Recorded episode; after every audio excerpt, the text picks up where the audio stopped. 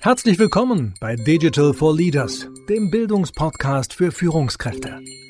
Ihr Host, Jan Weira, beschäftigt sich als Gründer von University for Industry täglich mit den vielfältigen Themenfeldern der Digitalisierung. Lernen Sie von spannenden Experten und anhand von Praxisbeispielen, wie Unternehmen erfolgreich die digitale Transformation meistern. Liebe Hörerinnen, lieber Hörer, als ich für meinen Podcast äh, mir den Namen überlegt habe, da gab es verschiedene Varianten, die wir im Team diskutiert haben. Und eine kam relativ früh da schon auf den Tisch, die mir sofort gefallen hat. Digital for Leaders. Denn das war so meine Intention. Mir ging es darum, Leadern in der Industrie, in großen Unternehmen, in Unternehmen so die verschiedenen Aspekte der Digitalisierung einfach mal ein bisschen näher zu bringen. Und in dem Kontext ist für mich ein Leader hm, durchaus auch so die ganz klassische Führungskraft da draußen. Das können aber für mich auch einfach äh, Frauen und Männer sein, die Digitalisierung und spannende Themen im Digitalumfeld aus ihrer Rolle heraus vorantreiben, neu denken. Und ich freue mich heute, dass wir in diesem Kontext, in diesem Zusammenhang auf einen Themenbereich schauen dürfen, der Ihnen vielleicht nicht sofort einfällt und der bei Ihnen vielleicht auch nicht auf der, der Top 10 der Themen ist, wenn Sie an Digitalisierung denken, und zwar Outsourcing.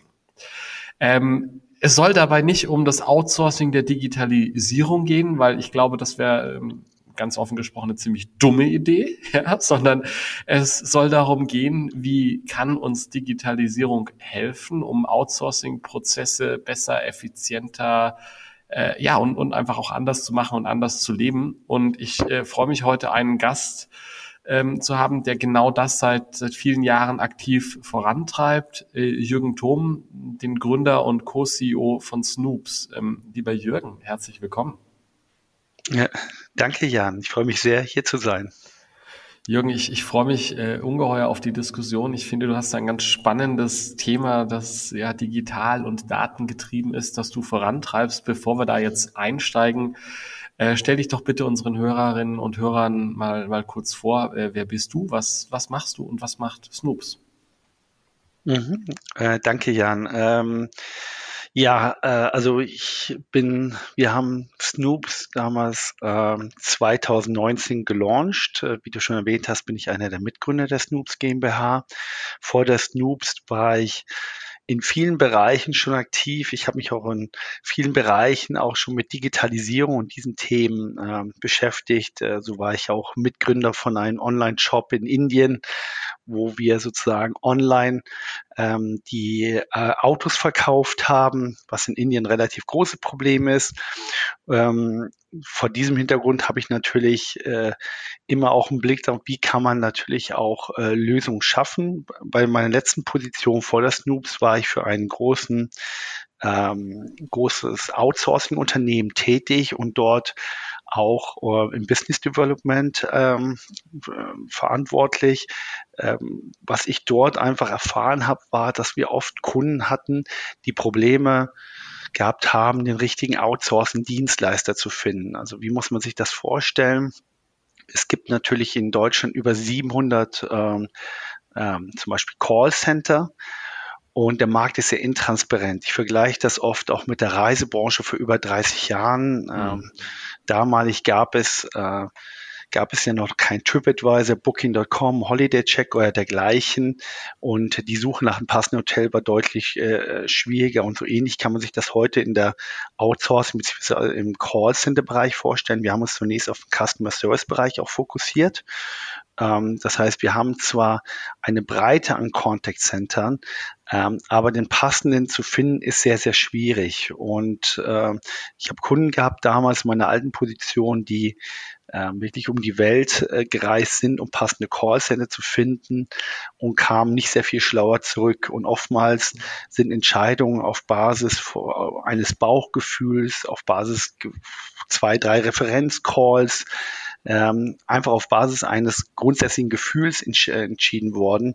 Und das wollten wir eigentlich auch mit Snoops ändern. Ähm, und zwar, dass Kunden auf Basis von Daten und Fakten Entscheidungen treffen können und nicht mehr aus einem reinen Bauchgefühl heraus. Und ähm, deswegen haben wir auch unsere Plattform entsprechend entwickelt haben dann äh, 2019 angefangen, ähm, Callcenter oder Contact Center ähm, ähm, auf diese Plattform onzuboarden und äh, im Rahmen des Onboardings äh, und noch darüber hinaus sammeln wir verschiedenste Daten, Informationen, natürlich die Callcenter auch selber abgeben, aber auch äh, Performance-Daten, äh, Daten, die wir über Audits erhalten und natürlich auch Kundenbewertungen.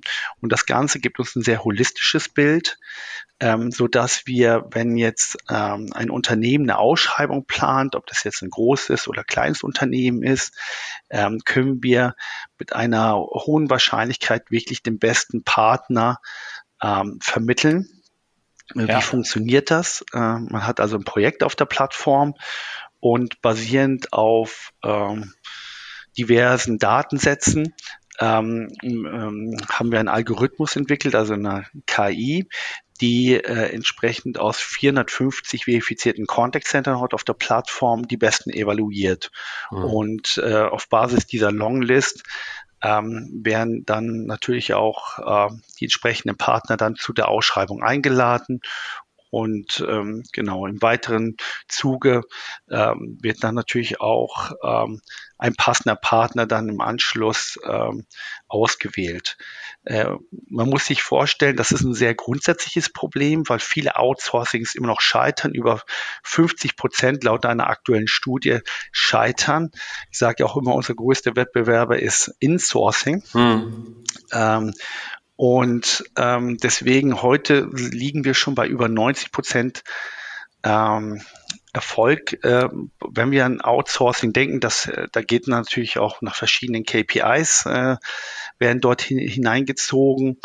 Und äh, wir haben auf jeden Fall schon gezeigt, dass das sehr gut funktioniert und äh, versuchen natürlich auf Basis der Daten immer besser zu werden, ne? ja. wenn es um diese Matching geht. Also, also Jürgen, ich finde das ja und die gleiche Reaktion habe ich jetzt wieder, wo ich die Geschichte jetzt zum wiederholten Mal höre, aber von unserem ersten Kennenlernen ich finde das, was ihr da macht, so, so, so, so faszinierend. Zum einen, weil das ja so ein Bereich ist, da würde man nicht jetzt unbedingt dran denken, zu sagen, mhm. da kann man wahnsinnig viel digitalisieren. Zum anderen, weil es für mich so ein archetypisches Problem ist, wie Digitalisierung helfen kann. Weil ihr habt da, ihr habt da einen Markt, mit, in dem eigentlich ja durchaus ein breites Angebot da ist. Ja, jetzt habt ihr in eurer Datenbank 450 Anbieter, das heißt, da gibt es ja. wahrscheinlich noch weit mehr da draußen. Ja, das heißt, durchaus ein großer Markt der, der aber für denjenigen, der dort was sucht, intransparent ist. Und dadurch entsteht ja. ein Problem. Und das gibt's ja in ganz vielen anderen Bereichen auch. Ja.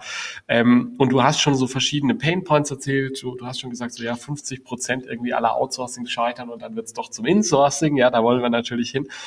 Kann, kannst du noch so ein bisschen mehr vielleicht beschreiben, was sind so die typischen Probleme, die ich habe? Ich bin ein Unternehmen, ich möchte mein Customer Service outsourcen, weil ähm, das ist einfach ein Kosteneinsparungspotenzial. Woran in der alten Welt scheitert das denn häufig?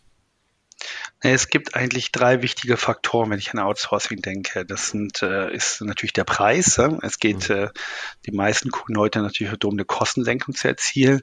Es geht um ähm, Qualität, also dass man auch grundsätzlich seine Qualität verbessert und um Kapazität, mhm. also Kapazitäten effizienter einzusetzen und sich mhm. natürlich auch schlussendlich auf seine Kernkompetenzen zu fokussieren. Mhm. Und ähm, wie ist der normale äh, Prozess heute? Hm, oftmals gibt es natürlich äh, es gibt die Möglichkeit, dass man einen Consultant hinzuzieht. Ich vergleiche es mal mit dem Reisebüro damals. Ja, ja. Das Reisebüro sozusagen vor 30 Jahren hat ja natürlich auch eine gewisse Auswahl schon äh, gestellt äh, an Hotels. Ob jetzt wirklich alle dabei waren und ob man auch diesen Einblick hatte, mhm. das kon konnte man selber aber auch nicht äh, abschätzen. Ne? Und so mhm. ähnlich ist es eigentlich auch heute. In der Regel werden heute Dienstleister immer noch ähm, über, ähm, dass man die Top 10 aus, der, aus dem Ranking nimmt, also die größten Anbieter nimmt. Ähm, man geht her oder schaut auf den Kongressen, wie man mhm. dort vorfindet an Contact Centern und ähm, oder ähm, äh, über dass man von irgendeinen Kollegen oder anderen äh, sozusagen auch welche empfohlen bekommen hat und so stellt man dann eine Art Longlist zusammen mhm. die aber nicht das komplette Universum eigentlich an, an Dienstleistern abdeckt. Mhm. Und, ähm, und da, da fängt es einfach schon an. Da, da ist schon das Problem. Und äh, ich sage immer, Callcenter ist nicht gleich Callcenter. Ja. Also es gibt einfach, ähm, es gibt Callcenter, die können kleine Volumen, es gibt Callcenter, die können große Volumen, es gibt Callcenter, die können auch gewisse Branchen ne, besser ja. wie andere oder ja. gewisse Services anders machen. Und ähm, das sehen wir dann auch ähm, bei diesen Auswahlverfahren, wie sie heute halt traditionell laufen. Mhm. Und was im nächsten Schritt dann äh, oftmals ist, dass man natürlich dann versucht, diese Dienstleister zu evaluieren. Dann hat man auch große Excel-Tabellen und was ja. weiß ich alles. Ne? Versucht auch eine Gewichtung zu machen, entsprechend den für einen wichtigen Punkten. Und ähm, mit den Informationen, die man halt von dem Callcenter hält, vielleicht macht man sogar zwei, drei Referenzcalls oder geht mal vorbei, versucht man natürlich dann eine Entscheidung zu treffen. Mhm. Und ähm, was ich halt oft auch bei vielen Kunden sehe, ist, dass ähm, es einfach auch sozusagen viel auf Glück basiert, mhm. weil man nicht so richtig weiß, wie die eigentliche Performance von dem Dienstleister dann im Nachgang ist. Und mhm. äh, leider werden auch viele äh, Kunden ähm, auch oftmals enttäuscht. Das sind vielleicht auch nicht alle Parameter, die nicht gut gehen, aber es gibt vielleicht Sachen, die man nicht mit, mit äh, einbedacht hat. Ich mache ein Beispiel. Ich hatte eine Großbank äh, letztens auch, die hat auch ein Outsourcing sozusagen ähm, vollzogen. Und eine Problematik war beispielsweise auch die Rekrutierung. Und mhm. dort hat man nicht mit einbedacht, dass, ähm, dass die Mitarbeiter auch Schufa, äh, natürlich eine positive Schufa-Auskunft äh, haben mhm. müssen, mhm. Äh, also keine Einträge haben sollten. Und äh, sowas hat dann plötzlich ein Projekt deutlich verzögert. Äh, und das mhm. Onboarding verlief dann nicht äh, wie erwartet. Das sind so Kleinigkeiten, die man einfach nicht mit äh, einbedenkt. Und es gibt auch große Unterschiede zum Teil zwischen den eigenen Standorten der Dienstleister. Also es ist nicht so, wenn ich sage, okay, ähm, der Dienstleister äh, XY äh, ist generell gut, sondern auch zwischen den Standorten. Das kann sein, dass der Standort in Halle eine deutlich andere äh, Performance aufweist, wie der Standort jetzt in Mannheim. Äh, auch ja. wenn es zum Beispiel was Skill-Levels betrifft oder ähm, ähm, und andere äh, Tätigkeitsfelder. Also man sieht auch dort allein auf Standortbasis deutliche Unterschiede. Und das versuchen wir eigentlich heute auch äh, abzudecken, indem wir versuchen, standortbasiert die Daten zu sammeln. Und äh, mhm. wir sammeln die Daten entsprechend den wichtigsten Faktoren, also Preis ähm, auf Basis von Qualität und Kapazität. Und äh, interessanterweise ist Kapazität eines der Themen geworden, die dies ja entsprechend äh, wichtig geworden sind. Mhm. Das hatten wir am Anfang auch nicht äh, so im Blickfeld. Wir haben natürlich die normalen Rekrutierungszeiten mit aufgenommen. Ähm, aber wir haben gesehen, dass die Rekrutierung ein, äh, ein sehr, sehr schwierig geworden ist. Warum? Ähm, das geht einher äh, einfach mit der Branche. Ich glaube, keine ist als, äh, als Kind mal ist auf die Idee gekommen, dass ich in der Zukunft im Callcenter arbeite. Ja. Meistens stolpern sozusagen die Leute in diese Branche rein. Ja. Ähm, ähm, das Image der Branche ist natürlich auch nicht das Beste und oftmals ist man auf Mindestlohnebene. So. Mhm, mhm. und dort sehen wir auf jeden Fall ein Problem, das sich über die letzten Jahre auch verstärkt hat, äh, dass die Rekrutierung von ähm, qualifizierten Mitarbeiter deutlich schwieriger ist. Und mhm. ähm, das geht einher auch mit der Digitalisierung. Inwiefern? Weil die Digitalisierung natürlich auch immer mehr auch einfache Tätigkeiten ne, lösen ja. kann. Ja. Äh, das heißt, durch ähm, automatisierte Themen, durch Self-Service-Lösungen. Ähm, das heißt, das Skill-Level, was eigentlich ein Agent heute haben muss, oder das Wissen oder das Know-how, äh, ist eigentlich deutlich, äh, äh, muss deutlich höher schon sein. Und ähm, wenn man in der Branche nicht grundsätzlich ja, beim Thema Rekrutierung ähm, Anpassungen machte und auch de, den Ruf der Branche deutlich verbessert, wird es ein sehr, sehr ähm, schwieriges Problem werden. Also was wir auch sehen, gerade das Suchverhalten, ne, wie heute ja. Kunden die passenden Dienstleister suchen, hat jetzt eigentlich dazu geführt. Also wir haben grundsätzlich sehr viel mehr Nachfrage aktuell im Markt. Ja. Ähm, laut aktuellen äh, Statistiken, ich glaube bei Indeed habe ich auch gerade eine Zahl gesehen, es, es werden eigentlich aktuell 10.000 Customer Service Stellen gesucht mhm. und ähm, gerade die größeren äh, Contact Center ähm, haben eine Unterkapazität heute. Äh, mhm. Woran liegt das? Das liegt einfach daran, dass die Rekrutierung viel, sehr viel schleppender verläuft. Ähm, es liegt aber auch daran, dass, äh, wie ich schon erwähnt habe, das Suchverhalten der Kunden, ne? so traditionell, ich nehme mal die größten, ne? ich gehe ja, auf gewisse ja. Kongresse und gerade viele der mittelständischen, ne? Da sind auch sehr viele Perlen dabei, wo der Vertrieb sogar oftmals von einem Geschäftsführer noch äh, vollzogen wird, gar nicht ins Blickfeld.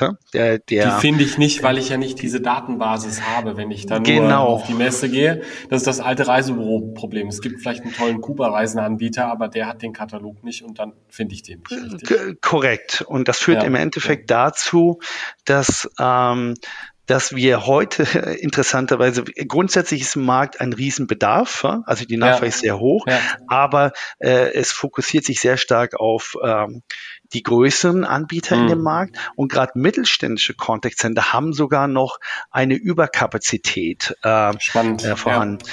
Und was heißt das? Das ist eigentlich interessant. Also ähm, Kapazität und Produktivität ist ein ganz wichtiger Faktor im Contact Center Bereich, mhm. weil ich äh, verkaufe ja sozusagen eine Dienstleistung. Ne? Das heißt, ich muss eine möglichst hohe Produktivität mit dem Mitarbeiter erzielen. Ähm, aber die äh, mittelständischen Callcenter haben natürlich das Thema, wenn sie ihre Mitarbeiter nicht entsprechend auslasten mhm. äh, oder auslasten ähm, ähm, können, ähm, haben sie natürlich erstmal einen, einen Kostenfaktor oder einen Verlust zu verzeichnen. Mhm. Ähm, sie möchten auf der anderen Seite aber auch nicht diese Mitarbeiter jetzt äh, gehen lassen, ne? weil ja. du hast wieder das Thema Rekrutierungskosten und all diese Geschichten. Ne? Und ähm, wir konnten das jetzt insofern zumindest lösen, dass wir unsere Plattform äh, dazu nutzen, da wir ja auch diese Themenkapazitäten tracken, dass mhm. wir heute sogar viele große Contact Center als Kunden haben, denen wir innerhalb kürzester Zeit äh, passende Mitarbeiter äh, von anderen Contact Center stellen können, wo eine Überkapazität vorhanden ist. Das heißt, wir können ähm, auf Basis und Kapazität, das heißt nicht einfach Manpower, sondern auch Skill-Levels, Sprachen. Ja, richtige Kapazität, gell, ist das? Genau, richtige Kapazität, passende Kapazität. Ja, ja. Und, ähm, und das ist wahrscheinlich auch wieder äh, eine Möglichkeit, wie Digitalisierung so ein Problem wie die Kapazität dann auch lösen kann, genau. indem wir halt Ressourcen im Markt, die so ein Contact Center wird normalerweise nicht zum anderen Contact sehen gehen, weil ja. es ja erstmal ein Wettbewerb ist. Ähm, aber wo wir ein sicheres Umfeld schaffen, wo sozusagen Kapazitäten auch äh, von anderen Contact Center Partnern genutzt werden können. Das kann, ähm, das kann auf Wochen- oder Monatsbasis passieren. Äh, das kann auch langfristig äh, funktionieren.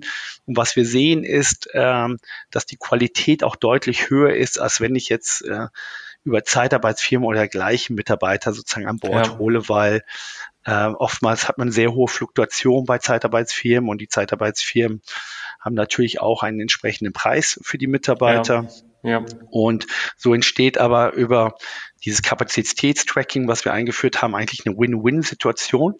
Ja. Äh, sowohl für das Contact Center mit der Überkapazität bis hin zu dem Contact mit der Unterkapazität, weil beide mit einem gewissen Uplift zumindest das auch wirtschaftlich das Projekt noch durchführen können und die Mitarbeiter werden gehalten und man kann die Umsätze sozusagen auch realisieren, ne? die man Ich finde das, also ich, ich, wenn ich dir zuhöre, ich finde das so wahnsinnig spannend, ja. Und ich, ich glaube, liebe Hörerinnen und Hörer, wenn, wenn Sie über Digitalisierung und Plattformen schon mal nachgedacht haben, ja, äh, euer Use Case ist für mich so der, der archetypische äh, Fall, ja, wie Digitalisierung helfen kann, Markten, einen effizienten Markt effizient zu machen. Ja, weil ich finde das so spannend, weil was du ja beschreibst, ist, du sagst, da ist ein Markt, in dem ist Angebot da und es ist eine Nachfrage da, es ist eine größer und anspruchsvoller werdende Nachfrage aufgrund der sich veränderten Welt und gleichzeitig haben wir irgendwie nicht ausgeschöpfte Kapazitäten. Und, und wenn ich das verstehe, ist ja das, was ihr macht, wie es im Lehrbuch steht, wie ich es in meinem MBA gelernt habe von meinen Professoren. Ja, ihr, ihr, ihr, ihr schafft die Daten, ihr aggregiert die Daten, ihr macht die Daten so verfügbar, dass die richtigen sich treffen. Ja, das macht ihr jetzt in, in einem sehr speziellen Feld, Customer Service Outsourcing. Ja. ja. Aber ähm, das ist das, wie, wie Plattformen und wie Digitalisierung im positiven Sinne funktioniert, dass ich auf einmal die Datengrundlage habe, um die richtigen äh, ja, äh, Nachfrage und, und Angebot zusammenzubringen. Und ich glaube, deswegen ist das so ein wahnsinnig schönes Beispiel. Ja. Ähm, Du, du hast jetzt schon, du hast jetzt schon ja so, so über so, ja, was bringt das gesprochen? Ich finde spannend. Ich, ich höre so ein bisschen raus, das hattet ihr gar nicht anfänglich vielleicht unbedingt auf dem Schirm, dass ihr auch zwischen Callcenter-Anbietern zum Vermittler ja. werdet. Das habe ich so zwischen den Zeilen gehört. Ja, auch spannend. Ja. Ähm, wo kann denn die Reise hingehen? Ja, wo, wo kann das, wo kann das noch hinführen? Ja, im Moment ähm, vermittelt ihr quasi ja die, die richtige Qualität mit, äh, mit der richtigen Kapazität zum richtigen ja. Preis zwischen verschiedenen Spielern. Ja, das heißt, es geht darum, ich, ich brauche Customer Service Kapazität und ich kann die jetzt oder ich habe die dann jetzt. Ja, wie können euch Daten in Zukunft noch, noch helfen? Wo kann es da noch alles hinführen? Ähm, äh, also es, es gibt eigentlich zwei Bereiche. Wir versuchen ähm, natürlich auch im Rahmen dieser äh, Outsourcing Customer Journey den Kunden immer weiter zu unterstützen. Mhm. Ähm, also wir sind natürlich am Anfang einfach mal, ich nenne es mal mit dem Matching-Prozess gestartet. Das ist ja ein sehr äh, ein, ein gewisser Prozess, ne? wenn man da, also am Anfang steht ja erstmal, will ich outsourcen oder will ich nicht outsourcen, ne? was sind die mhm. Vorteile ähm, und dergleichen. Und wenn man dann sich zum Outsourcing entschieden hat, ähm, dann haben, sind wir auf den Spiel gekommen, dass wir dann äh, wirklich die besten Partner äh, mhm. ähm, gesucht haben, wenn man so will. Ja. Jetzt hatten, ja. haben wir aber auch oft gemerkt, nachdem dieser Ausschreibungsprozess dann noch abgeschlossen ist, dass viele Kunden oder viele ähm, äh, Partner dann oftmals ähm, zu uns gekommen sind und auch Hilfestellung gebraucht, ähm, mhm. ähm, gesucht haben. Das heißt, wie kann ich denn die Dienstleister effi effizient steuern? Ne? Wie kann ich meine mhm. Qualität auch langfristig sicherstellen? Wie kann ich Qualitätssicherung machen? Wie kann ich Benchmarking machen und dergleichen? So sind wir eigentlich ähm, im Customer Service Bereich eigentlich in einen neuen Bereich reingekommen, was wir heute als Plattform Plus äh, bezeichnen. Mhm. Mhm. Äh, wie sieht das dort aus? Ähm, wir äh, sind dann direkt Vertragspartner von den Kunden und machen in einer transparenten Art und Weise eine Unterbeauftragung. Das heißt, ja. äh, wir beauftragen dann gegebenenfalls mehrere Dienstleister, ähm, und versuchen natürlich auch hier das Thema Digitalisierung voranzutreiben. Ähm, also man muss sich vorstellen, man hat ja am Anfang ein Onboarding von einem Dienstleister. Ja. Und ähm, oftmals, äh, früher lief das rein in Präsenzschulungen ab. Ja. Ähm, dann kam ja Corona. Mir vorstellen. ja, das war dann wirklich vor Ort. Ja, und ja. dann kam Corona, dann sind alle, haben sie einfach gesagt, ich nehme das Präsenzmaterial und mache einfach genau. Teamschulung. Genau. Äh, aber ich sage immer, Teams ist nicht digital, dann ne? sage ich immer, genau, das ist mehr wie genau. Fernsehschauen. Und, du sprichst ja aus dem äh, ja. ja. Und, äh, und äh, jetzt ist ja Corona eigentlich vorbei und was wir natürlich sehen ist, ist, also wir sehen zwei, drei äh, Faktoren, wenn ich gerade äh, bei dem Thema auch äh, virtuelle Arbeitsumgebungen sind. Wir haben eine, wir sind sehr schnell virtuell gegangen äh, mit mhm. den Contact Center Mitarbeitern. Jetzt sehen wir aber so eine Art Trend Richtung eher hybriden Modellen und es gibt auch wieder Richtung Präsenz, weil die Qualität von rein virtuellen Teams noch nicht immer dort ist, wo sie sein sollte. Und das mhm. liegt aber auch daran, dass ich nicht, wenn ich ein Onboarding gestalte, dann muss man auch wirklich digital ein Onboarding gestalten. Was heißt das? Äh, ich muss ähm, ich muss äh, E-Learning-Unterlagen, Videos erstellen, ich muss äh, Quizze mit einführen. Ja. Und das kann man auch gern mit Offline Train-the-Trainer-Konzepten kombinieren. Ja. Aber da sehen wir eine, eine ganz andere Qualität auch des Onboardings und auch der Informationsweitergabe und auch die Frühfluktuation. Also gerade wenn man mit virtuellen Teams arbeitet, ist die Frühfluktuation im Callcenter extrem hoch. Also wir sprechen da über über 50 Prozent bis hin zu 80 Prozent von Mitarbeitern fallen oft in diesen Phasen sogar raus. Und das kann man deutlich senken, indem man auch dort Digitalisierung viel stärker einsetzt ja. und natürlich auch im Fortgang das weiterführt. Also also in der eigentlichen Projektdurchführung. Das heißt, ähm, wir äh, haben heute äh, Dashboards, wo wir kontinuierlich auch die Qualität überwachen, äh, wo aber auch der Agent sozusagen versteht, wo steht er mit seiner Leistung und man sozusagen auch runterbrechen kann, okay, wenn es ein Problem gibt mit einem Dienstleister, ähm, wo, wo ist das Problem? Und wenn ein Agent vielleicht nicht die Performance zeigt, wird er automatisch in ein, äh, kriegt er automatisch nochmal eine Nachschulung ja. und ähm, wird sozusagen dort auch verbessert. Und äh, die dieses, ähm, also diese neuen Möglichkeiten helfen, äh, helfen unter anderem auch den Agenten deutlicher, sich zu verbessern. Ja. Und, ähm, und auch dort sitzt man auch viel mehr auf KI. Also das eine ist, die KI kann heute sicher noch nicht alles, aber sie kann, ähm, du kannst mit der KI natürlich auch heute einen Großteil deiner Calls ähm, überprüfen.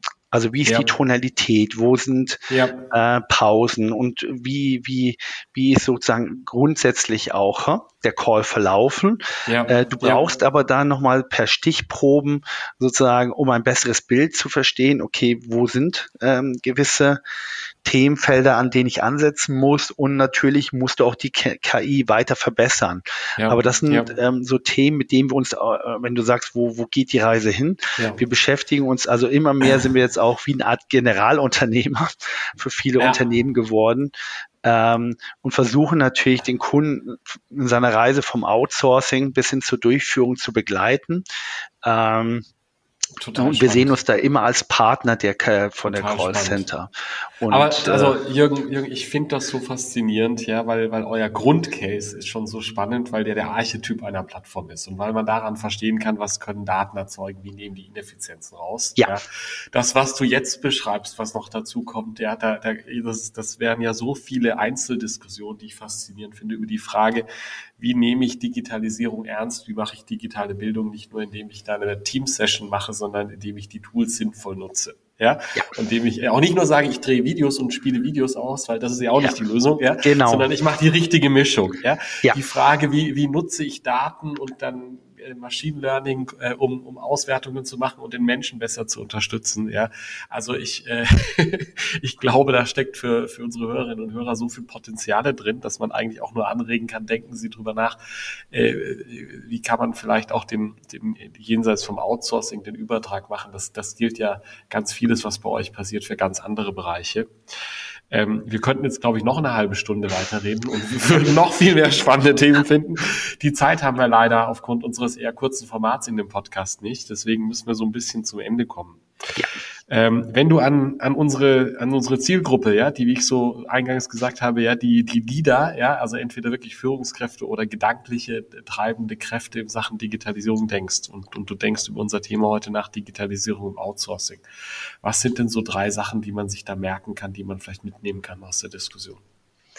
Ähm, also wenn ich jetzt natürlich das auch mit Blick auf unseren, unseren Bereich, den wir aktuell natürlich auch betreuen, wir arbeiten natürlich auch schon an anderen Verticals, weil es ja grundsätzlich ein Outsourcing-Problem an sich ist. Ja, ja. Das ist ja nicht nur auf äh, den Calls und Customer Service beschränkt, sondern es ist grundsätzlich, wie source ich aus und ähm, wie nutze ich dann auch natürlich Daten und Fakten, ne? passende Outsourcing auch in anderen Bereichen, IT, HR und anderen Bereichen ne? Mhm. auszuwählen.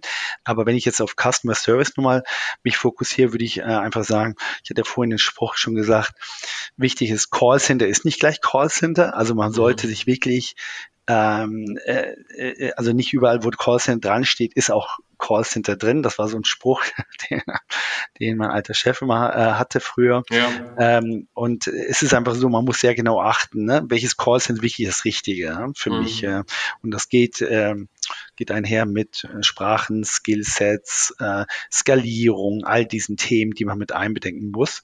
Äh, als zweiten Punkt, wenn ich dann sozusagen auch dann weiterführe, habe ich auch vorhin ja schon gesagt, Teams ist nicht digital, ne? ist ja eher ja. wie Fernsehschauen. Wenn ich, glaube ich, ja. vier Stunden Netflix geschaut habe, heißt das nicht, dass ich der Experte für ein gewisses kann Thema ich immer noch bin. nichts. kann ich immer noch nichts. Und also da, da braucht es wirklich mehr Interaktion und wirklich digitale Lösungen. Wenn ich auch in die Onboardings ein Projektdurchführung denke und genau, wenn ich dann ähm, auch an das Management grundsätzlich denke, ich meine, gut meint ist nicht immer gleich gut gemacht.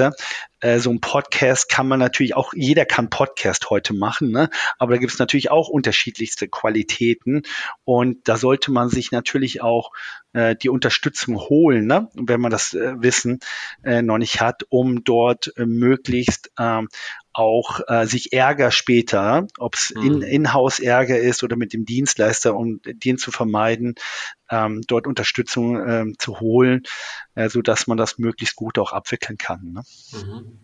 Ja.